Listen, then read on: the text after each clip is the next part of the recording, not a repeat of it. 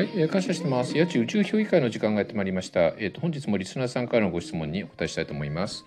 えっ、と本日のご質問なんですけれども、え最近マルカン関係者の間で YouTube を配信されています。YouTube についてどう思われますか？私は恥ずかしくて配信できません。というご質問なんですけども、うんこれね YouTube やったらっていうのは多分顧客獲得のツールとしてどうかって言ってるんだと思うんでご質問者さんがねお店を経営されているんであればまああのねえっと宣伝ツールとしていかがですかっていうことだと思うんで、まあ、お店やってないんだったらね別にあの YouTube みんながやってるから私も YouTube やらなくちゃいけないんですかっていう話でも何でもなくて別にやらなくても全然いいと思いますよね。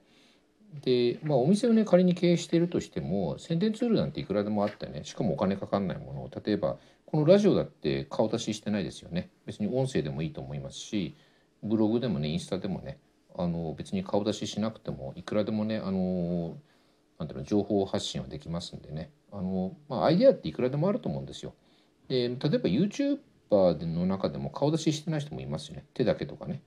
あの声だけっていう人もいますからね。だから本当にねあの自分のアイデア次第でねいくらでも宣伝なんかねできますんでね。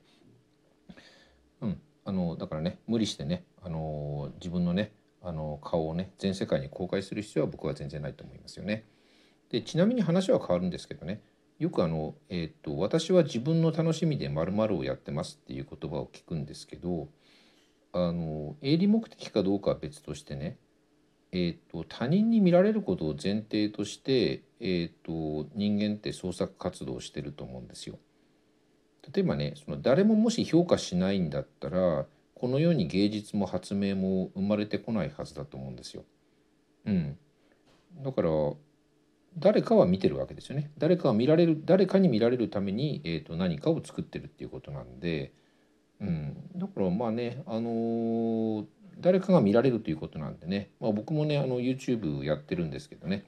まあ、この前ねちょっとねショートムービーのね、あのー自分で開いてみたらね「あのいいね」があるでしょ「いいね26」でね。あのその逆のねなんていうの？これよくないねっていうの？それ13もあったんですよ。だからねなんかねの巷を賑わしてるね YouTuber よりもねなんかね良くないねのね割合がね異常に高いっていうねなんかねそれを見てね嬉しくてもうたまんないですよね。ということでそれでは皆様ごきげんよう。